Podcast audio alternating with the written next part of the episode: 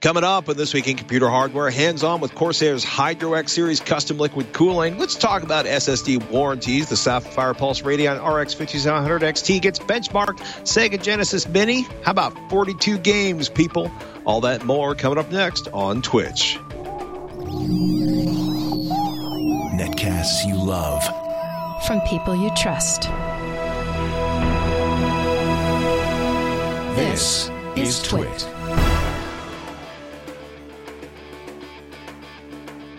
This is Twitch, This Week in Computer Hardware, episode 529, recorded on August 15th, 2019. The reversing PSU fan sucks.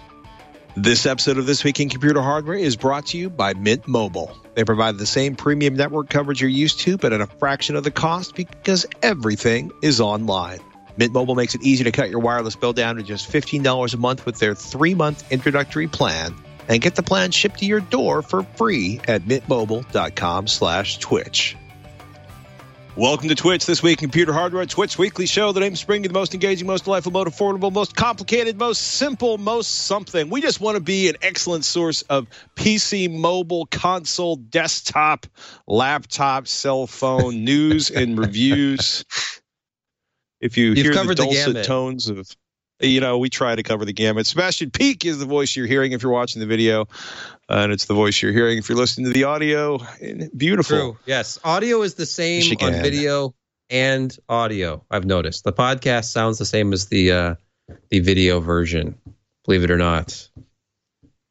Uh, for those of you who are watching and are displeased with the saturation of the colors, uh, the color tone of my video, I have actually completely blown out all of the settings on this camera. I will try a second Sony a6000. I'd like to point out that it's not the sensor or the camera I'm using because it is, is oddly enough, the exact same camera and sensor that is being used by Sebastian Peak and practically the same lens. Well, okay, and I have actually swapped same- out the same Patrick, lens. Patrick, Hmm? it's not possible for this camera to be in two places at the same time. You have a point, sir. They're different Not cameras, just but it's the same model. Not just a hardware benchmarker, but a metaphysician too. True. yes. And and Yeah, it's a- possibly a, time traveler. It's a 24 megapixel Sony uh, A series sensor. I assure you, it is not the camera. Um, uh, and we've tried a whole bunch of settings. And if I could show you a clip of what the video looks like after it's run through Skype uh, and the switcher versus what's coming out of my camera, you would be shocked and amazed because they are radically different. And I realize other hosts have different results. It's because they're using radically different cameras and radically different lighting environments.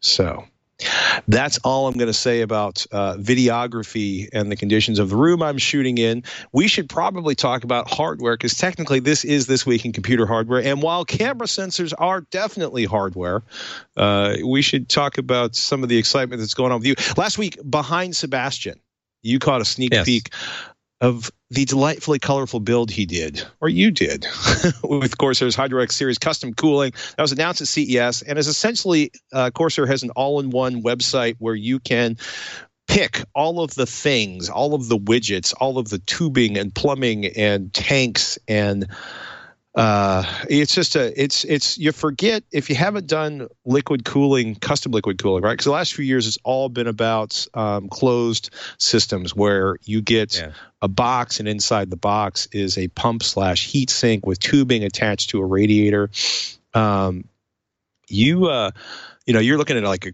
a cold plate of fluid chamber um, and then a whole bunch of tubing and couplings. Was I mean, how uh, did you enjoy the process of specking this out and building? Did you miss anything when you spec'd it out the first time and have to order more parts? Because a big thing about this is that they have this fairly sophisticated website. We talked about it before that walks you through. I have this processor and I, I have this GPU and I want to connect this and this and this to the liquid cooling system. Yeah, and Was it it goes a little fun? bit more than that because they also ask you what case you have, exactly what motherboard you have, and try to figure out what you can fit in your case. And for me, I went through all of this, and I didn't really provide a case because I was working with uh, Corsair on this actually before it was officially launched. And while I had this stuff in house uh, during the month of uh, Ricember, as I called it, the end of June into the beginning of July when I was doing nothing but CPU testing, I had to put it on the back burner until that was all over. But then I realized I was kind of uh, was procrastinating because I'd never done a liquid. I've never done custom liquid cooling before, and it was intimidating. And it's it's not for the faint of heart. Although I will say, like as I was going through everything and making sure I like laid it all out and did some rough measurements and figured out what the length of tubing I'd need, and it it became uh, a lot easier because of just the realization hitting like i'm doing all of this dry. Like you don't and you don't add any liquid to the loop until you're completely done building the loop and everything is nicely connected and you've double checked all of your seals. There's still a little bit of of fear because i just went for it and threw it on my rare and you know impossible to find ryzen 9 3900x and Right. grabbed of course the most expensive gpu i have here which is a uh, RTX 2080 Ti Founders Edition. I said, "Hey, what the heck? I'll rip the stock cooler off of this GPU and slap a water block on it." And never done this before. It was very easy though. and I will say, once I figured out how to get the Founders Edition uh, cooler off, which it turns out is a simple matter of just taking the back plate off, removing some screws on the back uh, I/O panel, and then pulling I was attempting to disassemble the entire thing at once, which was a mistake. But once you get through, you know, the, the setup and the planning stage, and like you mentioned, like making sure you have all the right fittings and stuff. And I, I only asked for flexible tubing. I did not want to, as my first attempt ever, also have to deal with rigid tubing. So Right. just flexible stuff, which left me some room for error, along with the fact that I was using some different uh, types of adapters, one of which was like a 45 degree angle adapter that was you could rotate 360 degrees, so I had a little bit of extra reach when I needed it. But just to kind of briefly go over what the parts are, they they provide a single pump and reservoir combo no matter what you do as far as specking out your system. There's only one. They don't have a separate reservoir or separate pump. So that's that's it. Like then there's different radiators. There's two different thicknesses of radiators they offer, and and thicker radiators are generally better. I know fin fin density matters a lot. We could go into fin density versus radiator thickness and uh, the, like the pressure from your fans, and then push versus pull, and then push pull, and all that other stuff. Some of the same stuff that we've talked about with liquid coolers that were all in one closed loop coolers for the last decade or so. And of course, Right. Corsair has been at the forefront of those. Like the H100 was kind of what brought those to the forefront as I know it was it's been almost a decade I think since the the H100 was really kind of changing how people viewed liquid cooling and it was far more effective than a lot of the air coolers of that time because this Yeah. is in an era before the giant just ridiculously efficient ultra quiet coolers like the Noctua NH-D14s of the world were out there and the silver the silver arrow I think from Thermalright. And of course now we have giant like be quiet coolers like the Dark Rock Pro 4 very similar to like a Noctua D15 which is the current one I believe or is there a D16 by now? But Let's pause for a second, right? Because Yeah. a classic at this point, and, and we'll talk about it more in a, in a couple minutes. Like, you know, thirty-five dollars, you get a Cooler Master Hyper Two One Two or Hyper Two Twelve Evo CPU cooler. It's an air cooler. It's not particularly huge. Uses copper heat pipes. Uh, it's got sort of a copper. If memory serves, it's copper and aluminum on the base plate. It may just Yeah. be less, uh, just aluminum. Um, it's it's copper because it's those direct contact pipes. Yeah. There's four pipes and they just directly contact the CPU. if you're not overclocking at the far end of the extreme of you know some sort of 140 watt cpu it probably has enough thermal capacity to do whatever you want it to do.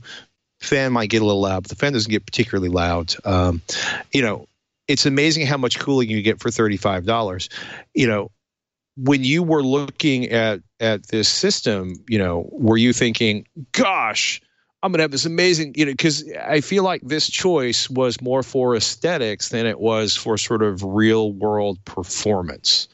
Um, and it's kind of probably going to irritate Corsair me saying that, but you know, Well, I like liquid yeah. coolers. I have liquid coolers on anything I plan on overclocking the snot out of. I tend to put a, a, a closed loop liquid cooler on it. Just because I like having more thermal capacity than I can use. Um, but if you're not overclocking, this is almost entirely an aesthetic choice. I will say yes with the one condition that with GPUs that's not the case.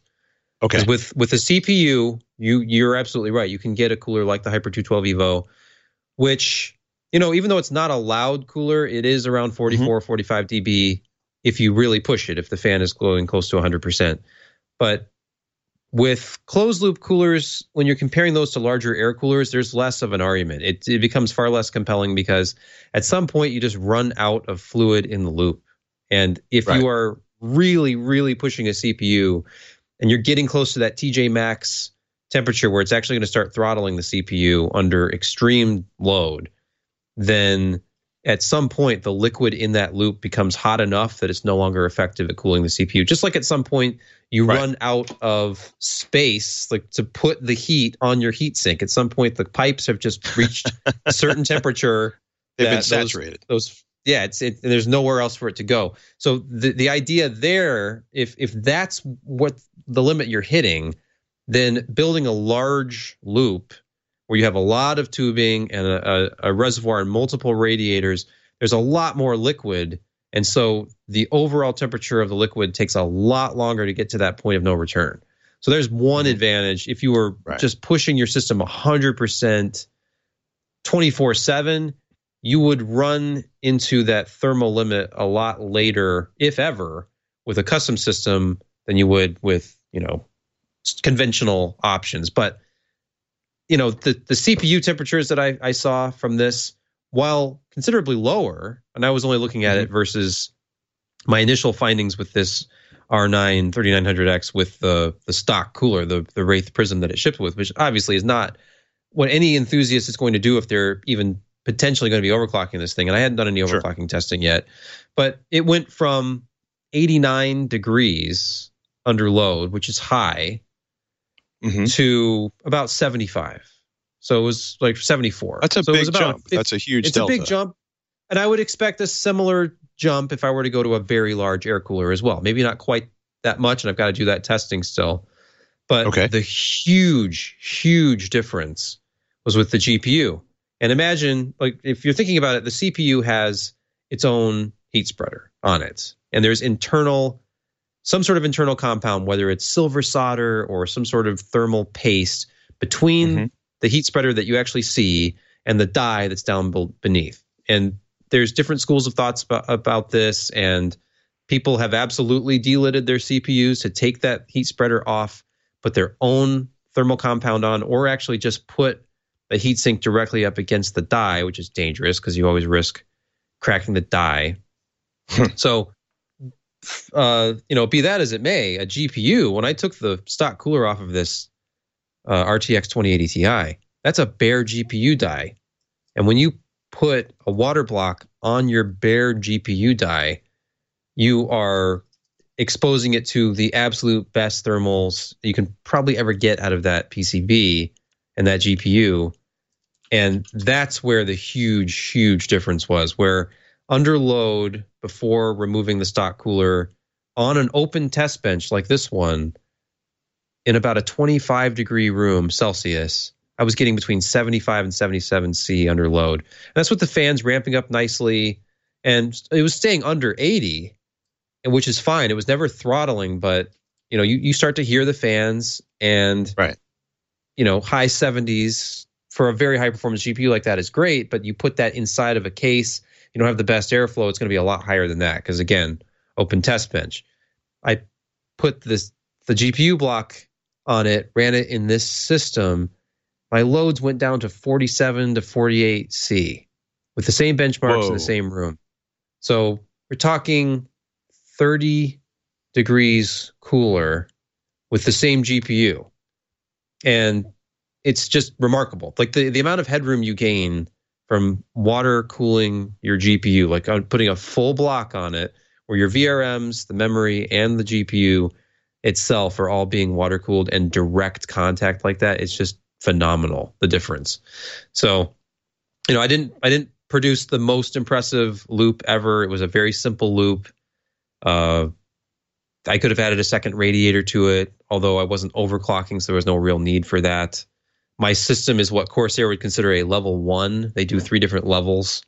Level two would be like your quiet, but with overclocking uh, capabilities, like where they had a second radiator, and then you can go crazy with multiple radiators and Mhm. push pull fans and go as nuts as you want to go. But with just a single 360 rad and 328 millimeter fans, I mean, 48 degrees under load from the GPU was just nuts. It blew my mind. Uh, and it looks amazing because it's it's like you said, it's it's as much about aesthetics really as performance. But with GPU, it's just it's not even close. And I, I have recently we talked about that EVGA. Uh, it was a 2080 Super, but it was their Hydro edition where it has an all-in-one uh, 120 millimeter closed loop connected to the GPU, and then Mhm. because it's a hybrid, it has a fan that still cools the VRMs and the memory. But it's it the difference is night and day. It's even with an all-in-one connected to the GPU like that, going underwater completely takes it to another level. However, the loop that I put together cost as much as a 2080 Super. So I mean, you're looking at around six to seven hundred dollars to put together what I did. If you buy all the is- parts from scratch.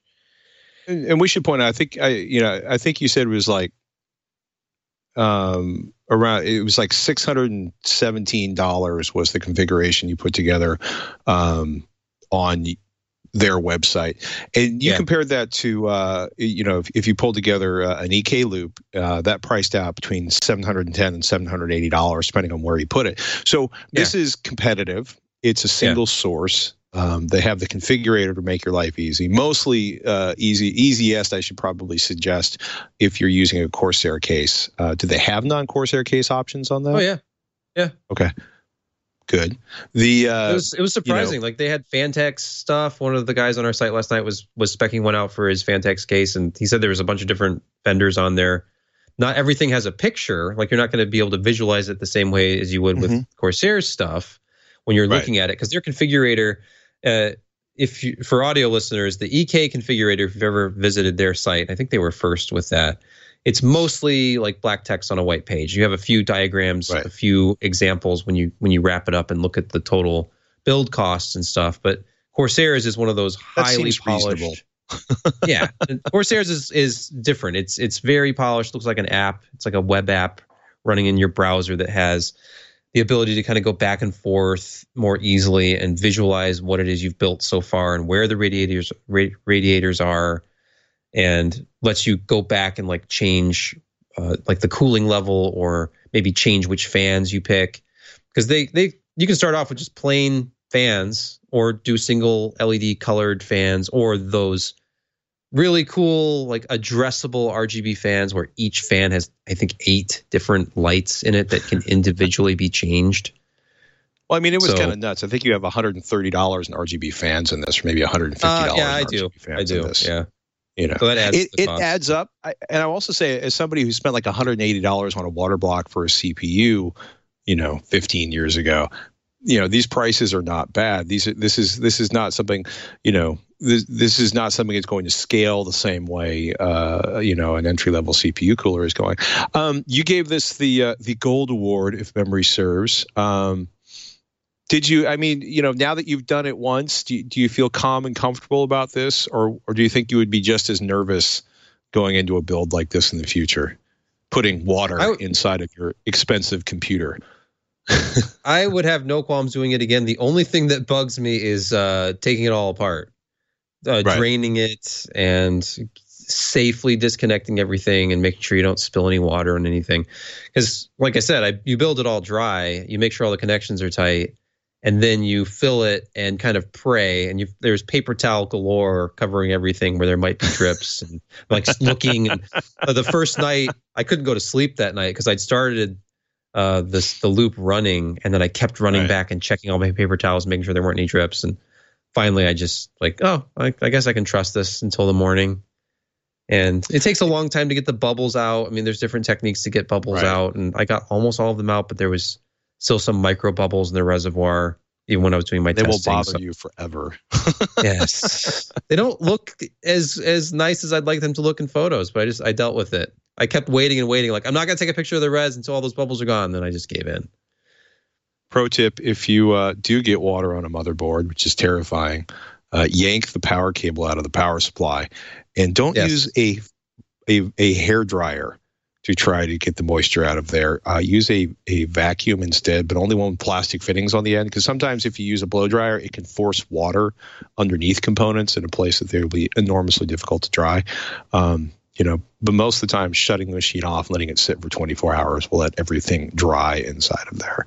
Uh, you know, if you decide to put it into an oven to dry it, which I'm not too stoked about, but I know people who have done it. Um, be real careful about how high you turn the temperatures up. Because nothing says uh-oh like wiping out the family stove with a uh, yeah a terrible uh, a terrible motherboard uh, burning incident. Yeah. because if you have the kind of family where they walk up to the stove and oh this must be warming something and turn it up to 450 to bake something it's going to get nasty it's just so horrifying to think about. Um, while we're talking about cooling uh, tails the fox emailed twitch at twit.tv thermoelectric cooling? Two words. Um, and I was laughing because I pulled up the, the Wikipedia entry uh, to show for this one just out of personal amusement. Um, thermoelectric coolers, uh, Peltier coolers, they use the Peltier effect, which is essentially you take two dissimilar metals, you run electrons through them, i.e., you, you run voltage through them, uh, and it creates a heat pump. One side gets cold, one side gets hot. Hint, you put the part that the side that gets cold is the part you attach to the CPU. These were a big thing a long ass time ago. I want to say in the 90s, and uh, you know, it's pretty slick. Um, you know, you could get like a 60, 70 degree delta between the two sides, but condensation was often a really big issue, as in enough water would be generated to drip down on the motherboard and short things out. So you had to be really careful how these were deployed. And they really got buried uh, by the performance improvements uh, made in closed liquid coolers and the rather epic dollar for cooling capacity improvements that were made in air coolers. Um, they still exist. Like if you go up on Newegg uh, or Amazon and search for thermoelectric cooler, you'll get like a big giant page, most of them will be little sort of squares uh, of material with red and black wires running out of them. Hence, you connect those uh, to a power source, and uh, they're mostly for industrial applications. Um, you know, I was kind of uh, fascinated to realize that around 2016, a new thermoelectric cooler for desktop PCs was introduced um, Yes. by. Uh, I want to say phononic, which is such a Yeah. weird word. You say like every time I say it, I think I'm like I'm missing something, and I look back, you know, at the web page or at the in this case our spreadsheet, and uh, the uh, Phononic Hex 2.0 integrated 92 millimeter CPU cooler, which is a healthy 120 bucks on uh, Newegg, which puts it right smack in the middle of the cost of many of Corsair and their competitors in terms of closed loop uh, closed loop liquid coolers. And uh, Tweaktown did a review, and AnandTech did a review. Um, you know, they perform as well as large air coolers. Uh, Tweaktown was a little more enthusiastic about it because they were like, you can get big air cooler performance out of a much smaller package. And the AnandTech's approach was like, this is really good as a substitute for an air cooler, but it doesn't have the thermal capacity we want to see for overclocking. Um, you know, but I was looking at it, it's like 120 bucks. Uh, it's slick. It does require a fair amount of power, and that's where a lot of people get frustrated um, with thermoelectric or Peltier cooling is the fact that you have to run a fair amount of wattage into that device. There's an example right there: DC voltage source, and it's like you know negative electrons flow through and pull the heat from one end to the other. Um, you know, it's. Uh, I- I'll be honest with you. I'm sticking to my cheap, high-performing air coolers with occasional bursts of liquid cooling um, for when I get kind of unhinged with overclocking. And uh, you know, if I get a 3950X, I'll probably be going into the garage and pulling the the full-on radiator out just to see if I can maximize the liquid cooling on that. Um, you know, we mentioned it before. Cooler Master uh, Hyper 212 Evo, 35 bucks, more than enough capacity for the vast majority of devices out there. Um, you know, we've, I think between the two of us, we probably experimented with uh, a dozen, several dozen air and liquid coolers. Um, you know, but the vast, the, the truth is, if you're not overclocking, an air cooler is going to take care of you. Uh, if you are overclocking, that's when you need to start paying attention to cooling, unless you're going for aesthetics, in which case, spend all the money and take a look at Corsair's Hydro X series, unless you want to get really insane and build out a system yourself. I can almost hear Sebastian shuddering in Michigan right now. Yeah, it's not it's not for the faint of heart. That's why No. I sort of tempered my enthusiasm for it because it's like, well, you know, we work in an industry where companies are willing to supply samples to be reviewed. I would Right. not have gone out and spent this amount of money on liquid cooling, but just to look at this and see how easy it was for a first timer to build it, see what kind of performance I could get, and sort of marveling at the aesthetics of it because every single component in the chain has addressable RGBs that all go into this controller, and you tell the software what order it all is. You can create these effects where one cascades into the next, or you can. You, it's remarkable the amount of control you have over the lighting. I just stuck with rainbow-like effects for all all of my photos, but it's uh it's expensive. I mean, there's no there's no getting around that. And it's even if it was a dollar, it still would not be for everybody because setting it up requires a lot of planning, patience, double checking connections, and you know, it's it's very intimidating for the first timer, as I can attest. You got through it. You jumped. You lived. Your computer didn't die. This is a positive thing on all three counts. Yes. oh my goodness. Sapphire Pulse Radeon RX 5700 XT, which just rolls right off the tongue. Um, you got that in for benchmarking. What were your thoughts on this latest 5700 XT? Well, it's Cool the very beginning. Yeah, I mean, this August 12 was the beginning of the add-in board partner launch. I think that was the first day. So this was a, an early card that was sent out a couple days in advance to press, and we were one of the outlets that got a chance to look at it. And it's kind of your average aftermarket dual fan card. I mean, this is the Right. the Pulse series is kind of their budget minded series and then Sapphire has Nitro cards for their higher performance, a uh, little bit better cooling, higher overclocks out of the box. This has a slight factory overclock. The review ended up being, well, absolutely, it was a showcase for what you can do with a much better cooler with these RX 5700 series cards. And they released this in a Mhm. 5700 and a 5700 XT. It became almost all about low noise compared to AMD's reference cooler because at least in my case, the performance of this aftermarket cooler or aftermarket uh, card was actually slightly lower than my reference card. And after doing a whole bunch of extra testing, uh, way into the middle of the night before the launch, when I discovered this, when I was making my charts, I realized that my press sample of the 5700 XT with the reference design, the blower cooler, is clocked a little bit high. So Really? I have a I have a permanent overclock baked into that card that I wasn't aware of because that was the only card I'd ever had. And I had you have to monitor frequencies and actually look. And even though Sapphire was putting about a 65 or 70 megahertz overclock on this, because AMD's actual stock card, uh, they have three different clocks, and there's actually a fourth clock just to make it extra easy to comprehend there's there's the base clock, which is not actually the base clock. It's the clock that if you back the GPU into the into a corner with Furmark or something, it's the the Right. lowest boost speed basically, and that's 1605 megahertz on the reference card, I believe. Or at least that's what they claim. And then the game clock should be about 1750, and then the peak clock should be somewhere around 2100 megahertz if it can hit that. And that's like short bursts. Looking at GPU Z with both of these cards, the reference card and the Sapphire card, I was seeing that the Sapphire card was actually idling at 1419 megahertz, which, Mhm. uh, looking at the reference BIOS, that should be 1400. So it's slightly higher. Okay, it's a slightly overclocked card. But my press sample was running at 1439. And that slight Hmm. advantage was consistent across the board. It was like 20 or 30 megahertz higher than the Sapphire card at all loads. So I did some quick comparison testing, running a looped benchmark and observing and then charting the the frequencies that I was seeing, and it was peaking higher, it was averaging higher by about that 30 or 40 megahertz actually.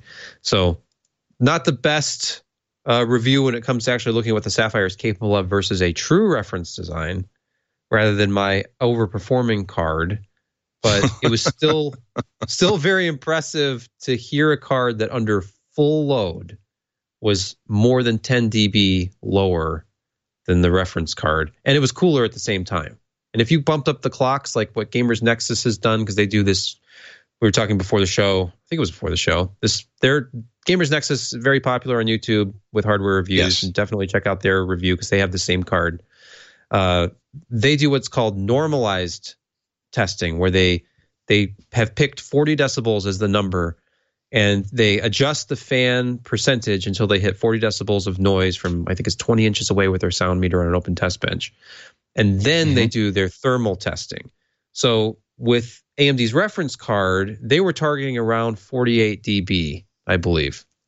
It's actually kind of capped. Once it reaches like 48 point something dB, then the clock speeds actually start to drop and it will throttle as needed to maintain that volume output because they were concerned about using a blower design and having it get really, really loud. Right. But if you normalize that down to 40 dB, then you are reducing the cooling efficiency. And then if you increase this Sapphire card, which for me under load was like 38.3 dB, you're giving it a boost. If you put it at 40 dB, you're actually increasing the clock speed from the factory defaults. So, uh, Gamers Nexus for their testing, they show a huge, huge disparity between the two cards because they're putting the reference card in a bad position because it's it's uh, spinning a lot slower, and for a blower design, that's death. And then Right. with this pulse card, they're actually increasing the clock speeds, so they're enhancing its performance.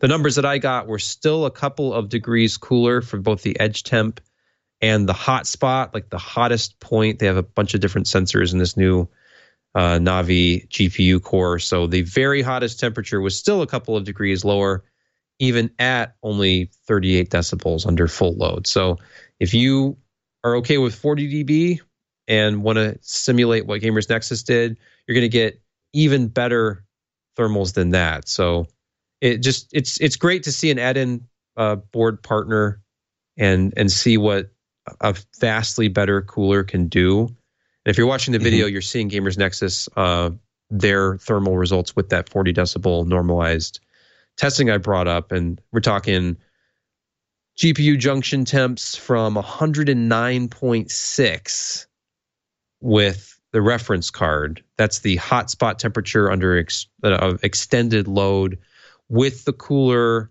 running slow to hit the 40 dB, still at 109.6. And that's where it started throttling actually, because 110 degrees or thereabouts is where they start to throttle.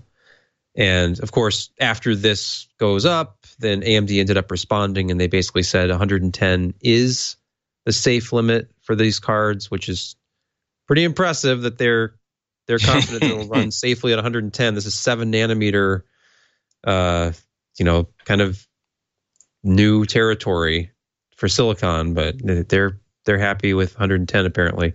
But you don't have to settle for that, and there's going to be a lot of other uh, partner designs we're going to see. I know uh, a couple of places posted a review of the Asus Strix card a little bit early. Apparently, I haven't seen the U.S. outlets with that review yet.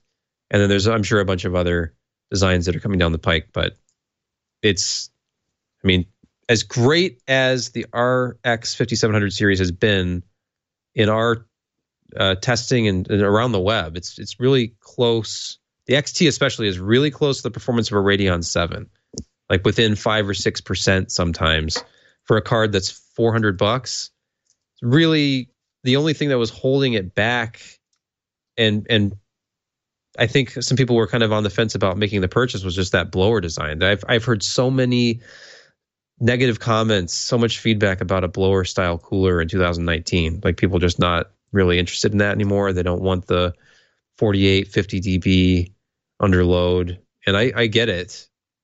And clearly, as we're seeing, even with this more budget minded card from Sapphire, you can get better thermals and lower noise with just a better cooler design. And one last thing before I forget, because this is something that's exclusive to Sapphire, forget the the cooler design. Their their software application, which I typically ignore the vendor specific software applications because I like MSI Afterburner and I you know there's there's a there's some standards out there for Nvidia cards. I always use EVGA's Precision X one. Sure. But uh, the TriXX that's T R X T R I X X is the name of Sapphire's utility, and uh, apparently in the past it's been a rather loud uh, visually this uh, utility, but they've toned it way down. It kind of looks like uh, Windows 10 settings window now, very flat design. But a very interesting feature is hidden in there. It's called TriXX Boost, and it basically simulates uh, and gives you total granular control over a DLSS like effect, where you choose a lower re- uh, rendering resolution for your game, and then huh. you point your game at this new resolution you've created. In their example, or my example, because they had said, hey, check out what happens if you just lower the resolution by 10% and then upscale right. it by that same 10% it's going to have a huge performance boost without any overclocking, and you won't be able to tell a difference with your naked eye. You know, obviously, screenshots will show the difference if you want to zoom in and and point to the edge of something or point to a color tech like a texture. But if you are are gaming on a 1440p monitor and you lower the internal resolution by 10%, so it ends up with an, an odd resolution that's like 1296 instead of 1440 you point your game at this new 1296p resolution and then let the upscaling take care of the difference. And in fact, if you're using one of the compatible APIs, which unfortunately is not DirectX 11, uh, that was something that excited some comment when AMD had talked about their new image sharpening technology that's available for Navi cards, but it only works with DX9, DX12, and Vulkan, no DX11, which is, you know, most games. So if you do have a DX12 or Vulkan title, enable this as well, and that will help with the quality of the upscaling. And I, I did this. I, I tested a couple different games in DirectX 12 mode, Metro Exodus and Shadow of the Tomb Raider. And I was seeing in Shadow of the Tomb Raider, it went up by about 10 frames per second without touching anything else. And I was staring at the benchmark and trying to identify if anything looked lower resolution to me. I thought I was seeing something in some of the color information, but you really need you need to basically to do some screenshots to see this. And I thought this was this was great. And this is something that is not an AMD feature. This is a they do the image sharpening, so you could potentially like say you buy a, a shiny new 4K monitor and you don't have quite the GPU horsepower to game at 4K at the the averages that you want. Maybe you can play a game at lower settings at 4K, but if you want to look at it with high graphical settings on a 5700 or 5700 XT and you want those higher frame rates, then this would be a great way to do that because with Radeon image sharpening, you could set the game to a lower resolution. For example, set it to 2560 by 1440 and then have Radeon image sharpening assist the process of upscaling that to fill your 4K native display. Right. But the that's a big gap, and the idea of maybe just a ten or twelve percent uh, disparity between the two, and and having a slider to control that and look at the result until you're happy with it, knowing that with every percentage point you're gaining frames per second, it's really interesting. So I would love to see this as like a global setting, something that AMD takes a look at, says, "Hey, we'd like to offer this." Because you can go the opposite way. You can create virtual super resolutions that are much higher than what your monitor can even produce, and then subsequently have it downscale. And this was one of the ways that AMD was showing how you could even potentially come close to using the 16 gigabyte frame buffer of the Radeon 7 was basically game at 8K but downscale it to 4K by the time it hits your monitor with the obvious hit on performance that that entails. Uh, I tried this myself with Shadow of the Tomb Raider, by the way, on high.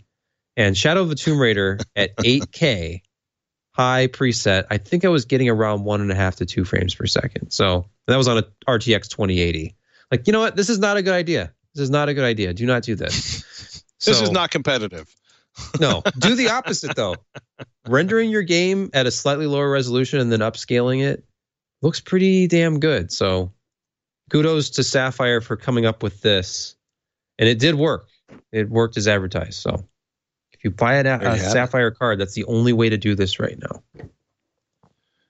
Two quick hits before we thank our sponsor this week. Uh, if you've been thinking about buying a 3700X, as near as I can tell, uh, AMD's not quite flagship third generation Ryzen processor is available at vastly inflated prices, or you can go to Micro Center, a physical Micro Center store. As near as I can tell, Newegg sold out. Um, Amazon's been sold out for a while, so you're looking at uh, paying a hundred to two hundred dollar uh, VIGs, and uh, the 3900Xs are being sold all by third-party vendors for 600 plus, uh, closing into 650 700 dollars on those.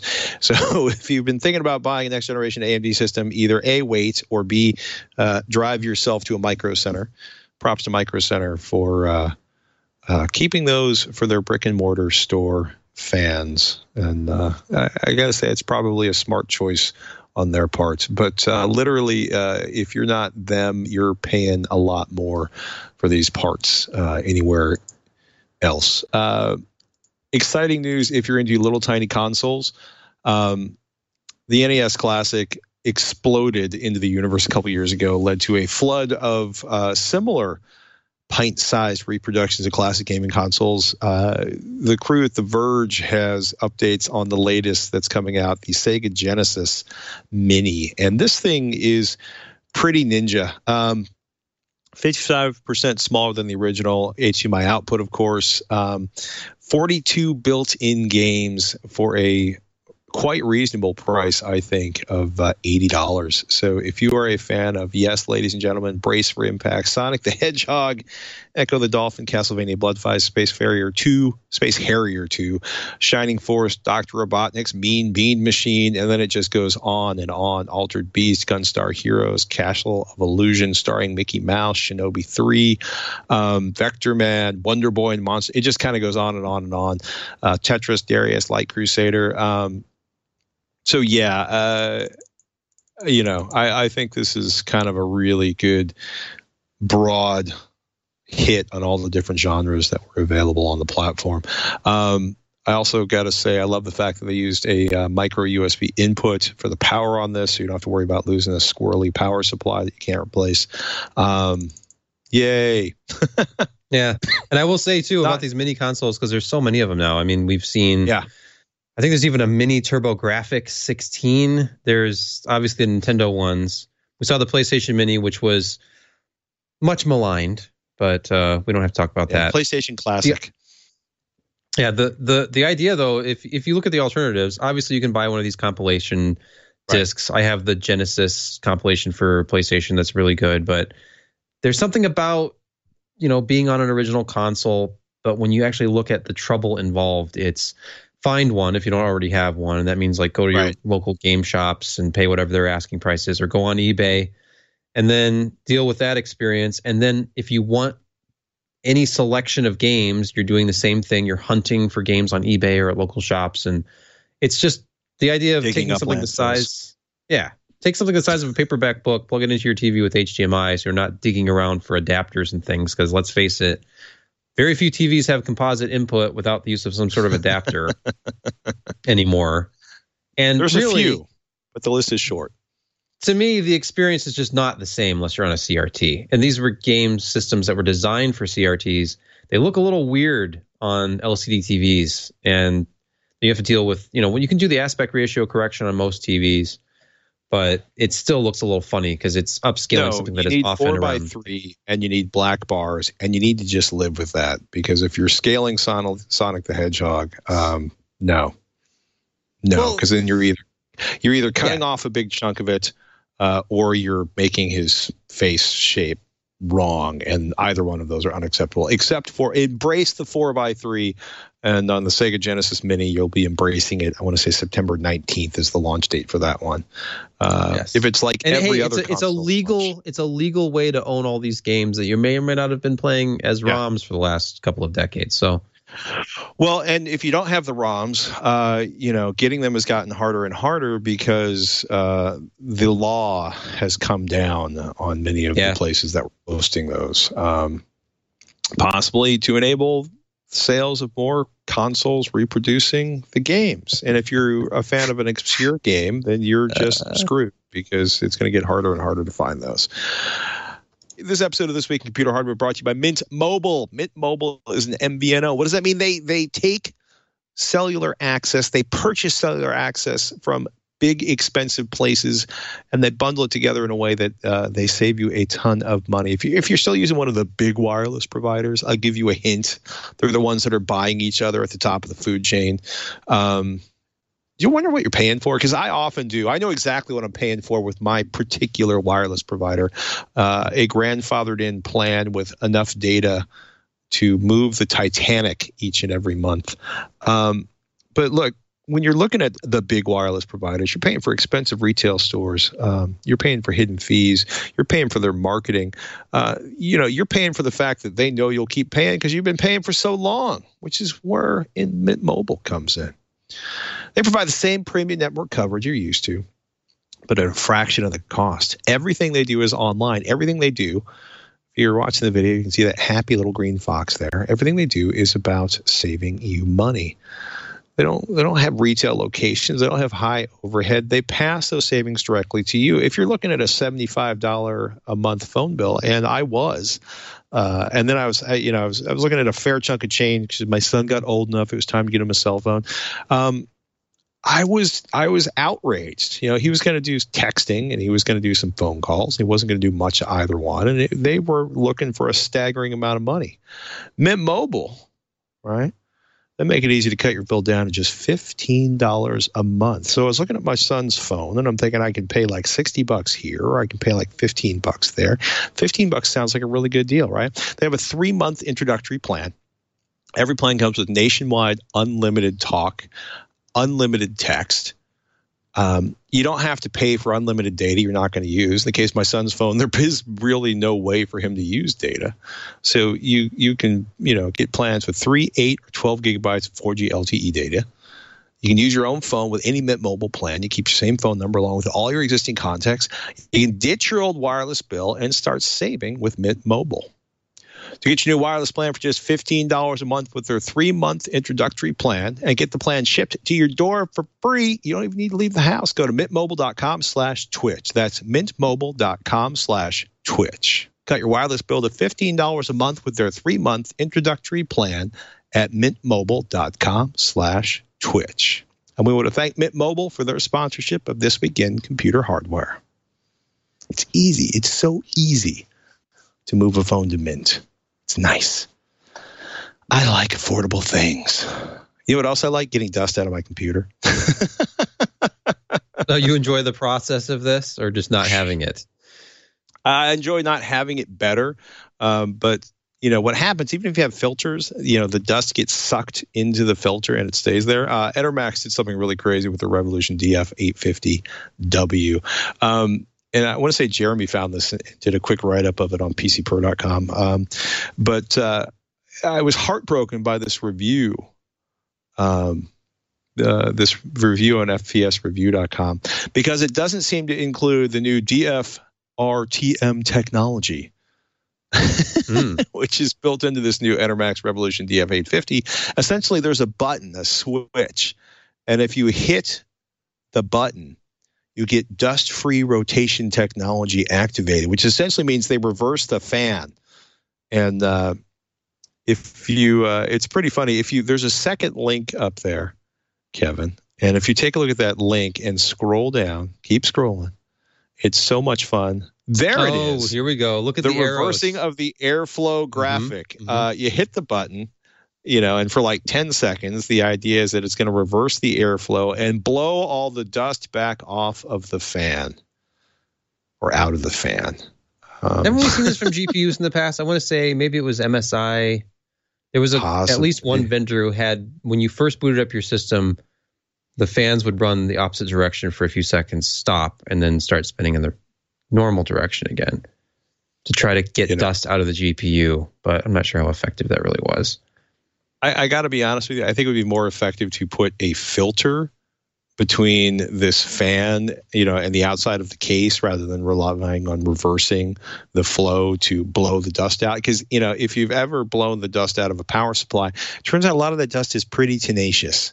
So, you know, in any case, uh, the FPS uh, review website gave said basically performance was excellent as a power supply. And again, I was a little heartbroken that they didn't go deep into an exploration of the actual button dust reversing action. but well, I mean, that video, graphic on Enermax's site is so, you know, it, it takes care of it. I mean, one one way that yeah, look at this. There's even a video. If you're watching the video, by the way, we're watching Aha. what appears to be a video demo from Intermax themselves, showing the DF switch in action, showing that you indeed do press it down, and then when you so depress it, like it does change the direction of the air. Mm-hmm. The power supply. I'm just saying. In any case, it's out there. Uh, it's a decent power supply.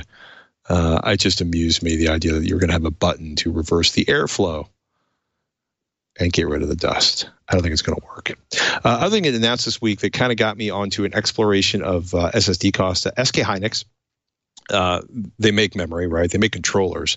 Um, they've been making uh, SSDs for OEMs for a while. Um, this morning, they actually launched a new series of SSDs on Amazon.com in the United States. Um, so it's a two and a half inch SATA SSD, two 5500 one terabyte configurations. Uh, it's 3D NAND uh, with, of course, an SK Hynix controller, uh, and they're saying that both the NAND and the controller, of course, are made by SK Hynix. $124 uh, for one terabyte. That's about 16 bucks more expensive than comparable models from Crucial and Western Digital and SanDisk. I guess you could say Western Digital and SanDisk are kind of the same source, given that uh, Western Digital owns SanDisk. But uh, that's about a 15% price delta. They're, so they're a little pricey than mm-hmm. uh, compared to what else is out there. Uh, includes a five uh, year, 600 uh, TBW uh, uh, total bytes written warranty. And I, I got kind of fascinated because I started nosing around. Put that into perspective, a, a pricier $140 uh, Samsung 860 Evo uh, has a similar five year warranty, but it covers up to 2,400 terabytes on their terabytes written package. Uh, and a $100 one terabyte Crucial 3D NAND drive uh, also offers five years, but 360 terabytes written or total bytes written, I should say, 360 terabytes of total bytes written guarantee. Um, I put that into perspective. That's 197 gigabytes written per day for five years on the Crucial with the 360 terabytes. So when you put that into perspective, you're looking close to 400 gigabytes a day uh, written as a guarantee for that uh, for that SK Hynix drive, or 2,400 terabytes, which is a is 1.6 terabytes per day, something crazy like that uh, for the uh, for the Samsung. The math it gets boggling when you start looking at that. Uh, but uh, you know we've been joking about Ryan's law for a long time since uh, Ryan uh, was hosting the podcast, which is that idea of the 10 cent per gigabyte SSD. Uh, and for basic SSDs, not for NVMe SSDs, it is here in volume. There are tons of 99 to 110 dollar one terabyte SSDs on Amazon. 200 to 225 dollars will get you a two terabyte SSD. So if you want, for example, if you have a server box that you're running your video off of, or if you have your audio hosted, uh, or if you want to get really crazy uh, with a uh, with a NAS system, um, and you know back it up because I get a little nervous about running uh, uh, running SSDs in NAS boxes. But you know if if you want to improve the performance of the thing you serve your music or your video off of, getting one of these SSDs is a way to do it, and you're not going to really worry about uh, wearing it out because you're just going to be reading information off that drive, which is a little bit less traumatic to the device than writing to it. So SK Hynix Gold you know, speaking, launched today. Oh, go ahead. I was just going to say, speaking of traumatic, uh, I just I was while you were talking, I was thinking, you know, the ultimate uh, way to add anxiety to Patrick's life would be to somehow implement a custom liquid cooled NVMe NAS. Think about it. The added complication of custom liquid cooling all of your data on M.2 NVMe drives inside of a small enclosure. Yeah, that doesn't make me nervous at all. But what if we added a reverse fan to remove dust? Think about it. I could put this together into one completely uh, not manufacturable product that no one would ever buy. Well, you could build it in small cases and charge incredible amounts for it. Perhaps as an Etsy product. True. Oh, see, this is what crowdfunding is for. We'll have to test the waters and then find an OEM oh, no. crazy enough to even promise to build this for me. I have some friends that recently uh, uh, did Indiegogo for a product launch who are sitting quietly assembling gaming headsets uh, in a warehouse in Illinois right now. You might want to talk to them about that before you get involved in committing yourself to assembling lots and lots of widgets. Um, other light news. Uh, I don't if if you don't remember AmpliFi, which is uh, a, a, consumer branch of Ubiquiti that makes an actually very solid router. Uh, Robert Heron deployed one at his mom's house. He runs one at his house. It was my first mesh network in my house. Um, really, really well thought out uh, remote administration, especially. They actually added a free teleport app um, which you can download for Google Play, iOS, and Android TV. So if you want to run a VPN and you have an app Wi-Fi system in your network. Uh, it's a pretty slick way of doing it. Um, so uh, I was kind of impressed by that. That's going to be a free addition. So uh, essentially, it'll allow you to VPN to your home network if you're worried about using the network on the road uh, and you have an AmpliFi system. Uh, hey, one last story before we go. Uh, FAA bans recalled MacBook Pros from flights. Um, this was I, I, was kind of fascinated by this. Bloomberg did a nice write up on this. Um, the FAA sent airlines a reminder quote, to follow 2016 safety instructions that ban goods with recalled batteries, like recently recalled MacBook Pros from the planes. This is a, essentially a bunch of 2015 uh, MacBook Pros. Uh, that Apple, quote, determined that in a limited number of older generation 15 inch MacBook Pro units, the battery may overheat and pose a fire safety risk. Um, we were talking about this before, and for some reason, I was thinking about water and battery fires because uh, of a friend that owns a Tesla. Um, but uh, I would like to remind everybody that uh, metal fires, which is a lithium ion battery fire, uh, is if uh, memory serves a class D fire. There it is. If a fire is Battery University has a great article on this. If a fire occurs in an airplane cabin, the FAA instructs flight attendants to use water or soda pop Water-based products are most readily available and are appropriate since lithium ion contains very little lithium metal that reacts with water, in which case it would create a hydrogen gas. Water also cools the adjacent area and prevents the fire from spreading. Research laboratories and factories also use water to extinguish lithium ion battery fires. So that's uh, kind of fascinating. It's also interesting uh, that Battery University says do not use a Class D fire extinguisher to put out other types of fires. Make certain regular extinguishers are also available. So if you know if you're particularly worried about battery fires in your home, you should have a Class D extinguisher, but don't use the Class D extinguisher for non-metal based fires. And that uh, gets into a certain level of, of preparedness that even I am not entirely ready for. Oh my goodness.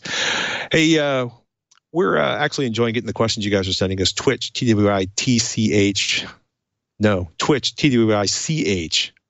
The Twitch with a T has an office in San Francisco, and they're not going to answer your questions. Twitch at Twitch TV uh, is the place to email them. We got a question from Bernard coming last next week. We would also like to have your question on there.